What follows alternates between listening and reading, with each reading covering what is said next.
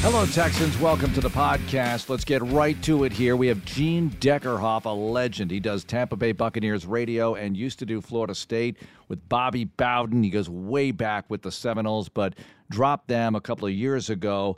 Stephen Adegoke, he is the safeties coach for your Texans, was with DeMeco Ryans in San Francisco. Interesting guy, interesting position with Jimmy Ward and Jalen Pitre. And let's start here. Devin Singletary. John Harris and I visited with him right after the Carolina game in advance of what is going to go down this weekend with Tampa Bay. You have a big game coming up with Tampa Bay. What about this week, the focus on getting the offense really geared up for this one? Yeah, man, um, excited to get back to doing, you know, what we do, you know, making plays, you know, um, executing well and uh, finding a way to get a W, you know, especially coming off a loss. So we're excited. Devin, I've always worried and, and thought about this for running backs. At this point in the season, about halfway through, I don't know, we're coming off a bye week in a game yesterday. How does your body feel? I man, mean, especially yeah. playing your position. How, yeah. does, how does the body feel when you wake up on Monday? Uh, some games, some games better than others. Yeah, you know. Um, but for me, you know, after I get a good lift in, that kind of gets all that soreness out. Yeah. So you know that helps a lot. Yeah. And uh, midway through the season, I, I feel good. And you need that lift. Yeah, definitely. I, yeah. I got to get that lift in. I, I'm pretty sure a lot of guys feel the same way. Yeah. That lift um, brings you back to life. Yeah. All right. We saw some good runs. You ran for one hundred ten yards as a team, but I know you want to do it even better. Mm-hmm. So what's that going to take to get the running game really in full gear to blossom fully as you take on the rest of the schedule here? Yeah, man, this it just comes down to the, the smallest little details, you know, if that's communication, you know, um, just pointing out the right guy, whatever it may be. For us as running backs, aiming points, mm-hmm. just it could be the smallest things that can go turn a four-yard game into a big game or, or no game. So, um just getting on those small details, cleaning those up. I think that's the biggest thing. Devin, being around C J now for the time that you have, and you think back to week one, and you think now we're going into week nine, what's kind of the biggest change that you've seen in him as a rookie quarterback? I know when you were in you were in Buffalo, Josh was only in his second year, so you kind of saw his growth as well. But how have you seen kind of C J's growth from week one and week eight and week nine as we go into Tampa? What what have you seen from him yeah, at this point? Yeah, he just keep blossoming into a, a, a great leader. Yeah. You know, from day one to now, he's even more vocal and and leading by example.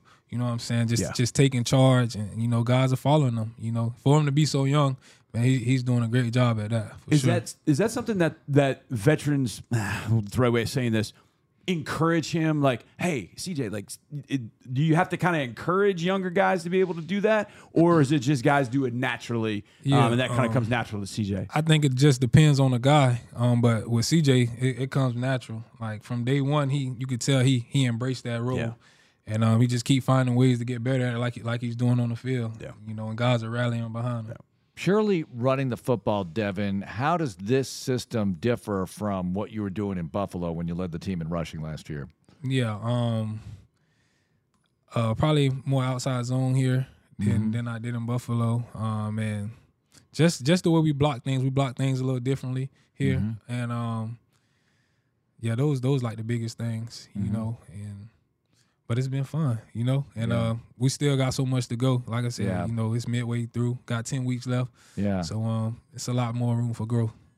It's Tampa this week, and I know you haven't gotten too much into Tampa, I would imagine. Maybe you've seen them, maybe not, but just watch them on T V, et cetera. I've always wondered this about running backs. They have Vita Vea. Mm-hmm. It's a big old boy. We all know yeah. who he is. How conscious are you as a running back of him and where he is? I mean, if it doesn't fall into your read, you know, hey, he's not the guy I'm reading. He's not my read in this particular play. Don't worry about it. Or that guy can be a factor in every run play. I got to be concerned about where he is as a running back. Yeah, um, guys like that, you definitely, you definitely always keep an eye out. Um, like you said, he might not be my read, but even if I'm not, if I don't see him, I'm, I'm feeling out where he's at. Right. You know what I'm saying? And um, guys of that nature, you just, you know. You, I don't say you slow him. That, that's the best thing you can slow him down because it's, mm-hmm. it's not like you're going to stop him. Right. You know what I'm saying? He's a beast, so you slow him down. And, um, you know, when you slow him down, you got to make it count. When you're in a pass protection situation, sometimes you don't know who you have to block, right? When the play begins, you're looking for somebody, but then it might be a surprise. I got to pick up a blitzer or whatever. How does all that work as a running back, that dimension of the game, Devin? Yeah, um, you know, first you get the call. You know, depending on the call, it could be a six-man, seven-man pass, or whatever it may be, a slide or a man. And um, so yeah, when you come out, you want to locate the mic point. You get the mic point, that that does it all for you, you know, or or it could be a five oh or whatever the case may be. Um, once you get the call, you know, that's when things start to settle down. You can locate, okay, I'm going from this guy to that guy. Um, but it's, it's not hard at all, especially, you know, once you get a lot of reps at it. Mm-hmm. Devin, was that the one thing when you came into the N F L that was maybe most of the eyebrow raising, like, oh, my gosh, these protections? Or were your protections in college pretty advanced? Obviously, Lane had, you know, run some things uh, in the N F L and then in college. What was kind of the pass protection thing as you came into the league? Was that kind of eye-opening, like, oh, my gosh, this is so different from what I'm used to? No, nah, um, so the the pass pro that I ran in college, it was very similar to what I really? ran for yeah. the Bills, so that helped out a lot. Yeah, you know, um, it was just the speed of the game; things just happened quicker. That was the biggest thing that yeah. I felt like I had to adjust yeah. to. Um, but as far as like you know the scheme and knowing what it was, I, I was pretty solid yeah. with that. Devin Singletary joining us. Okay, so when Monday morning hit, you got the cooler weather. Yeah. And it's not quite Buffalo, but it's a big departure from what we had. How have you been adjusting to Houston, the climate, and also being in the city, Devin? Yeah, um, the, the climate has been lovely. You know, I'm from South Florida, so it, it feels good to be back in some mm-hmm. warm weather. Um, you know, the weather today, I, I don't mind. I feel like it's the perfect weather without yeah. the rain, yeah. you know. And um, the city of Houston, man, it's, it's fun. You know, it's a lot to do. Um, great food, great people. Um, I'm enjoying myself for sure. Does the cold weather affect the right arm? Is the right arm okay if he's got to throw it one more time? Yeah, I don't affect it at all. It don't matter what weather we in. You, you know, know? that game, that game, we Mark and I were calling you Motor because yeah. that's been your nickname. I think a lot of people knew that. But Andre Ware was like, why y'all calling him Motor? Yeah. So we figured we'd ask you, where did the nickname Motor come from? Yeah, so it was, it was passed down. You know, my father had it first. Oh, yeah. You know, so when I was born, I was Little Motor. And then um, I started playing ball. You know, I was fast. I was that strong. Changed. I never got, yeah. got tired, and the name just stuck, you know, from then to now. Yeah. You know, that's that's how I got the name. All right. On the uh-huh. touchdown pass you had to Dalton Schultz, we often say that if a running back is given permission to throw the ball, you're throwing the ball no matter what. You're going to try to thread the needle. You're yeah. not going to throw it away. How hard is it to, hey, if it's not there, what do they tell you to do? Throw it away or tuck it under, run with it? Yeah, what would yeah. you have done? So if it wasn't there, in my case, I probably would have had to throw it away because the linebacker had he shot the gap, so he was mm. on me so quick. So if it wasn't there, I would have threw it away in that case. But yeah. it just depends on on the situation. You know, I'm gonna definitely try to throw the ball, but you know, if the opportunity presents itself to take off, I'm gonna definitely take are, off. Are you the emergency emergency quarterback? Ooh, yeah. So even if you go to Case and then he can't go, is it yeah. you after that? I mean, we haven't talked about it, but you know. Shoot, I'm available, you know. So did you have to do paper, rock, scissors to see who's going to throw that ball, or you just clearly have the best arm in the running back room? I got the best arm uh, in the running back room. Right. I, yeah. figured I figured you were going to say that, but I can see some running backs like, nah, man, I can throw it. Then you watch them throw like, no, nah, no, nah, man, you can't throw. Yeah. You can't throw at all.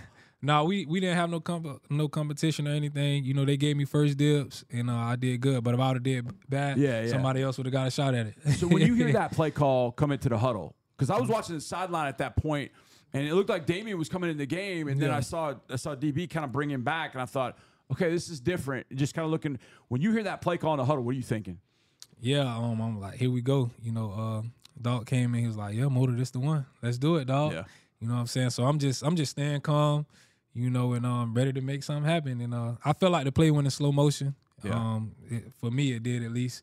Um, but it was fun. I'm, yeah. I'm glad we executed that. It was good. So you're from South Florida, Deerfield Beach, yeah. and how many guys are you in touch with who you grew up with down there? Because you grew up with and played against and with so many different players who went to college and some in the yeah. N F L, of course. And that area of South Florida and Houston have the most pro football players produced of any major metropolitan area in the country. So how do you see it with the friends you grew up with? Yeah, man, it's, it's fun. We we stay in touch, you know, when we can. Um, phone calls throughout the week, or, you know, mm-hmm. every other week, whatever it is. And, um, you know, stay locked in on seeing each other play. You know, that's always fun. We always rooting for each other, you know, until we got to play against each other, if, you know, if that happens. But, uh, man, it, you know, it's fun growing up down there, and you make a lot of friends. And, um, you know, I'm rooting for all my guys in the league for sure. Devin, how many guys did you have on your high school team that ended up playing at either a high-level D one or made it to the league? And how many guys did you play against where you're like, oh, yeah, I played against that guy as you're watching N F L games now? Is, is there a pretty good number? Man, it's it's a lot. It's really? a lot of us, um, mm-hmm. especially that went to D one. Yeah. And then it's, it's still a decent amount of us that, you know, that made it to the league, you know, that I, I played against, played with um, on the team. you know what I'm saying, through the years, whatever it may be. Yeah. Um, but yeah, it's it's a good amount for sure. When did you when did you know, okay, the N F L's a realistic shot for me? uh, when did you know that? Did you have did you just kind of all the way along like, yeah, I'm gonna make it to the N F L? Because you, you hear all the stories about yeah, yeah, you know, kid's nine years old, he knows he's going to the N F L, and uh, it tops out for him in the Ivy League, like somebody I know. Yeah. But for you, when did you know I'm going to the league? Uh, for me, honestly, I say around sixth grade. That's when I knew. I'm like, because that's when I really started. Like I was training. That's yeah, yeah, something yeah. I'm training for right. real. You know, running with the sled. I'm, you know, squatting everything. Yeah. And you know, this is in sixth grade. So I'm gonna say since sixth grade, that's when I knew. Like, all right, and because you know we used to watch T V. I'm like, you know, if this guy can do it, I know I can do it. Yeah, that yeah. was always the mindset. Yeah. So. Yeah, sixth grade. I got to get to my fifth grader right now and tell him to start lifting weights. My goodness. Pulled sleds. Uh, Devin, what's the coach's message to the team this week? I know you have the big game plan install coming yeah. up and everything like that. We're ahead of that right now. But what about the message this week heading into week nine? Yeah, um, you know, coming off a, uh, a tough loss, you know, um, you know that we felt we, we left some things out there, especially when it comes to those those details. Um, you know, starting one week at a time, starting this week with Tampa mm-hmm. Bay, you know, let's get back rolling in the right direction. You know what I'm saying? Let's lock back in, reset, and, um, you know, make sure we handle up what we got to handle up. So no matter what, we come out with a win this week. I think um, that's the biggest thing. All right. We're looking forward to it. Thanks so much. Good luck. Oh, yeah. No problem. Appreciate it. All right, there's Devin Singletary, a k a. Motor. Next up, Gene Deckerhoff, voice of the Tampa Bay Buccaneers, formerly with Florida State. We'll get into Bobby Bowden and a bunch of other stuff in this conversation. It's the legendary voice of the Tampa Bay Buccaneers, Gene Deckerhoff, old friend of mine. Gene, it's so great to have you on. How's it going? Mark, it's going great, except the Bucs are three and four, and we don't have Tom Brady, you know. But uh, it's a it's a brand new football game, Mark, and uh, you know.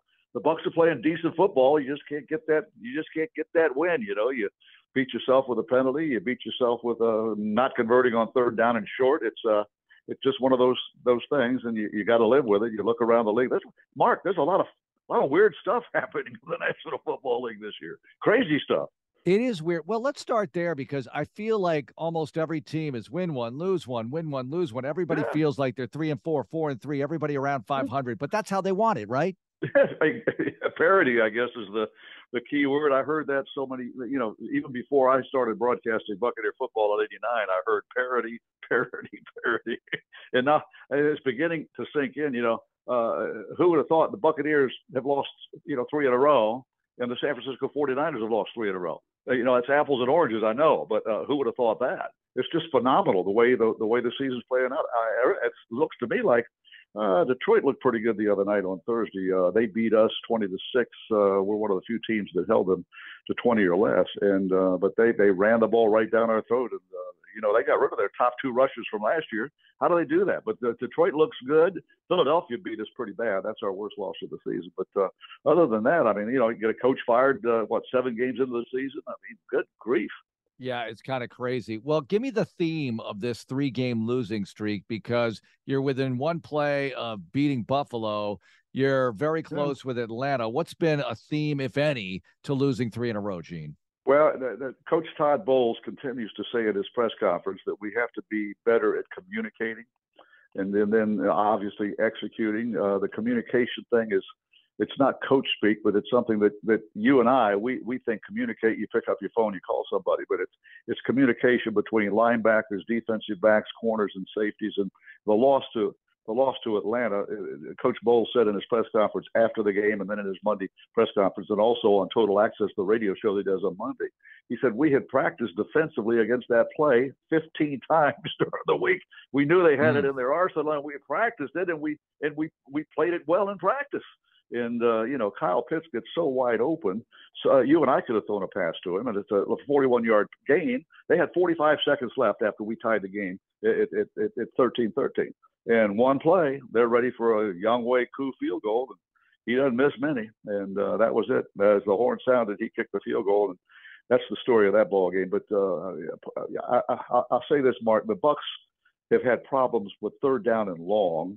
I remember last mm-hmm. year with Tom Brady as a quarterback, obviously, it, it, less than two seconds he was getting rid of the ball. So you didn't really have many plays where you threw deep with Tom. But now with Mark Baker Mayfield, it's a little different.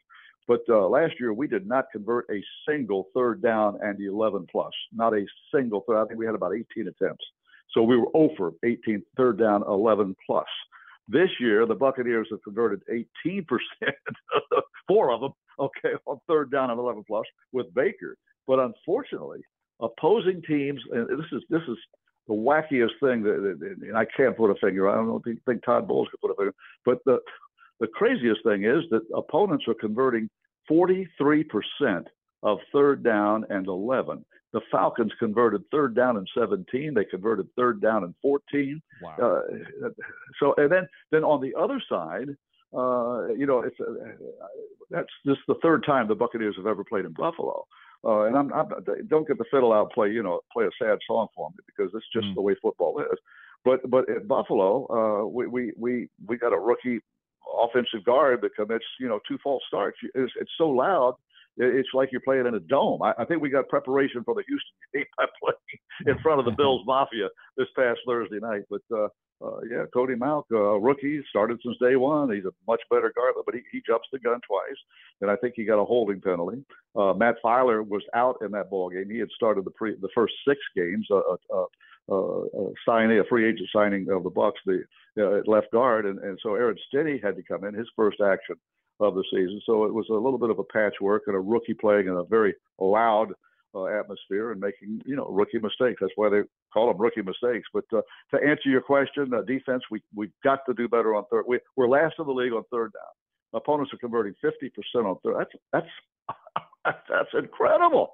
And uh, yeah. we, we've got to figure that out. And we're halfway through the season. Hopefully we figured out uh, in the second half, Mark. But, uh, yeah, that's those are the problems. Uh, offensively, penalties are drive killers. You know that. And we commit a penalty here, commit a penalty there. And, and you know, you only get about twelve possessions a game. Maybe uh, maybe if it's a high-scoring game, maybe fourteen. But you get twelve, and penalties cost you a drive. So if you get two or three penalties on two or three different drives, then you don't have that many opportunities to score points. And that's why, uh, golly, uh, th- th- this offense with Mike Evans and Chris Godwin, Uh, should be scoring more than eighteen points a ball game. I, that, that's just that's just not really good offense. You got a new offensive coordinator. You got a new quarterback. You can't run the football. Uh, that's been a problem with the Bucs even during the Brady era.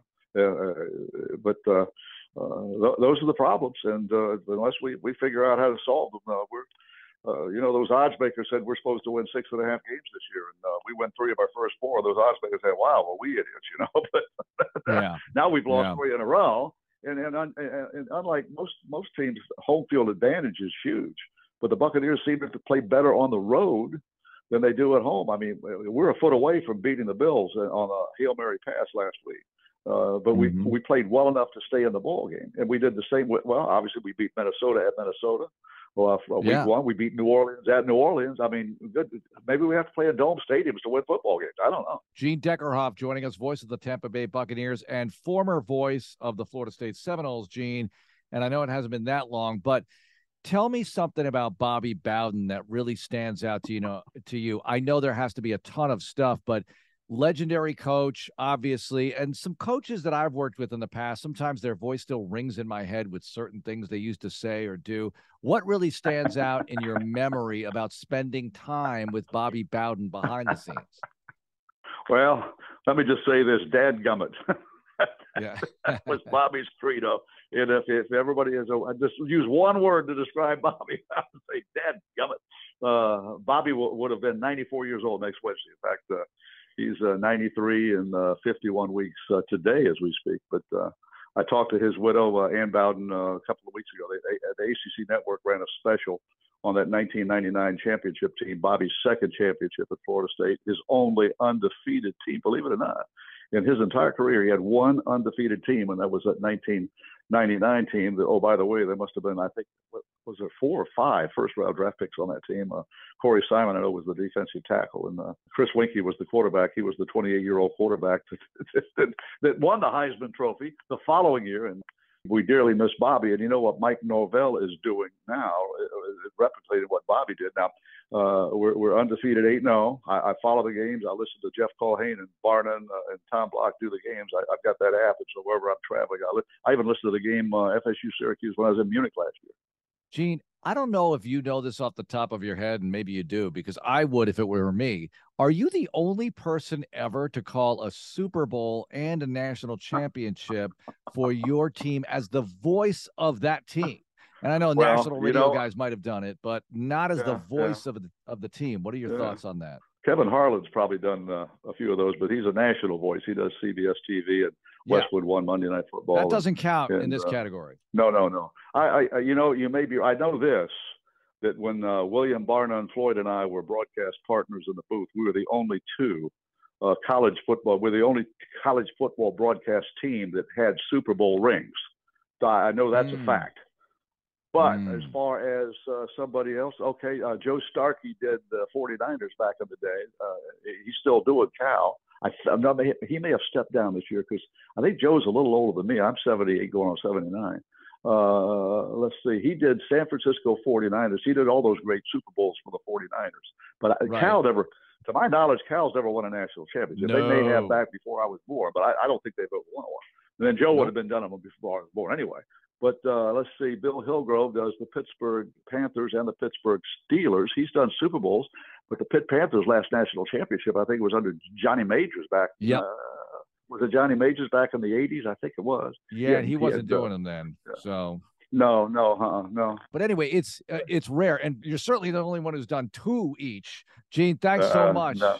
All right, Mark, we'll see you Sunday. Always great to visit with Gene Deckerhoff. I used to visit with him when we were in side-by-side booths when I was at the University of Miami, and he was with Florida State. So I've known the man for a long time. He's a wonderful man in this business and beyond. Now, let's get to Stephen Adegoke, safeties coach for your Texans, former safety, and also worked with DeMeco Ryans in San Francisco as a quality control coach, coaching safeties here. John Harris and I sat down with him. Let's first of all talk about how the adjustment has been coaching with this team after everything you've been through in your career so far. Uh, everything's been smooth, been a great transition. We have a great group of guys all over the defense, and the coaching staff's made this a really smooth transition, and I've just been blessed to be in this position. You got some guys in the back end, Coach, that they got a little bit of attitude. I mean, in a good way, in a good way, in Jimmy and Jalen. Let's start with Jimmy. What has Jimmy brought to the defense? Now, you were with San Francisco, so you saw him a little bit there, but now yeah. you're seeing him here. What's What are your thoughts about Jimmy and what he's brought to this defense, what he's brought to Houston? I like to say they all play with passion. There you go. Passion. That's a, good, that's a better yeah. word. Football passion. Word. Yeah, that's a good uh, word. Jimmy is a very intelligent football player, extremely instinctive. Uh, I think his blood type is football. So that's good. I mean, it speaks volumes yeah. to the work he puts in and um, just the way he recognizes plays. His football awareness is off the charts. What about Pitre for a young player, what he's doing so far? And you weren't with him year one of his mm-hmm. career, but you're with him year two. And what are you seeing in his development? Uh, J- Jalen is a uh, very, as well, passionate player. Mm-hmm. Um, his energy is contagious, to say the least. I mean, he always has a smile and always a positive mindset. So that, that in and of itself, I mean, helps him just get the day started. You come in a room, you're ready to learn, you're ready to embrace your teammates. Like, that's just a great start to your day. So no matter what we install, no matter what we're playing that week, no technique, he's going to approach it with a positive mindset. So that helps you just from the very start. Coach, we've talked to a lot of players. Hey, what's it like to play for DeMeco Ryans? So now we're going to ask coaches, what's it like to coach alongside DeMeco Ryans? DeMeco is a tremendous man, first and foremost, yeah. a man of faith, a guy that I look up to. I admire his work ethic, his passion, not only for football, but his, for his family as yeah. well. So no matter what it is, like, family first, right? Yep. And so it makes it easy to come to work and want to work for someone or work along, alongside someone like that. Yep. So it's been it's been tremendous. How much of playing safety, Stephen, and Stephen Adegoke, safeties coach with us, how much of playing safety is to stick to exactly what is designed for that defense versus I got to go make a play? And there's a no, no, no, yes, good job kind of element to what they do there on the field. Uh, I'd like to say that safety, you have to have a lot of awareness. You have to have formation recognition. And so you recognize a formation. You've seen the tendencies from this formation. So now I'm not just making a guess. I'm making a calculated estimation of what's going to happen, and now I can do it with fundamentals and technique. Mm-hmm. So it's not just going off the rails and doing my own thing. Now I understand the coverage. Where is my strengths? Where are we uh, liable to get, you know, attacked in this coverage? And now how can I make a play with the, within playing the integrity of the call?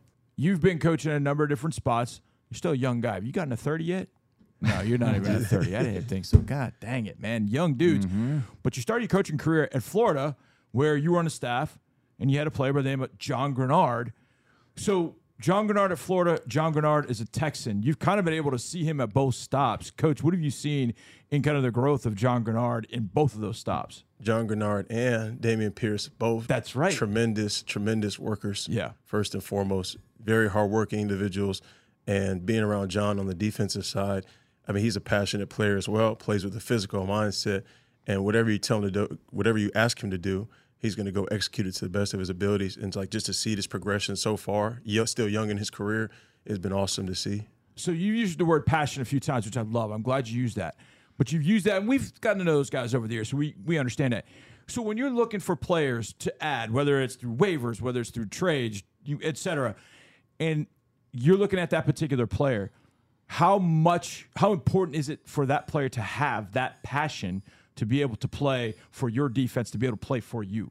We preach effort, physicality.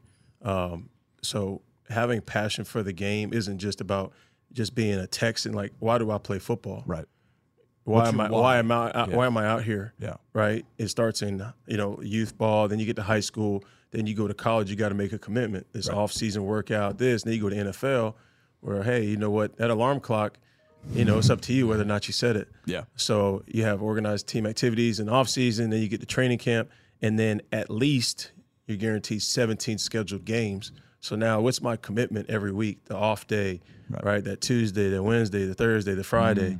Like, why am I doing this? To get better, you know, each and every day, to embrace the culture, right. to bring up the level of play of the guys around me.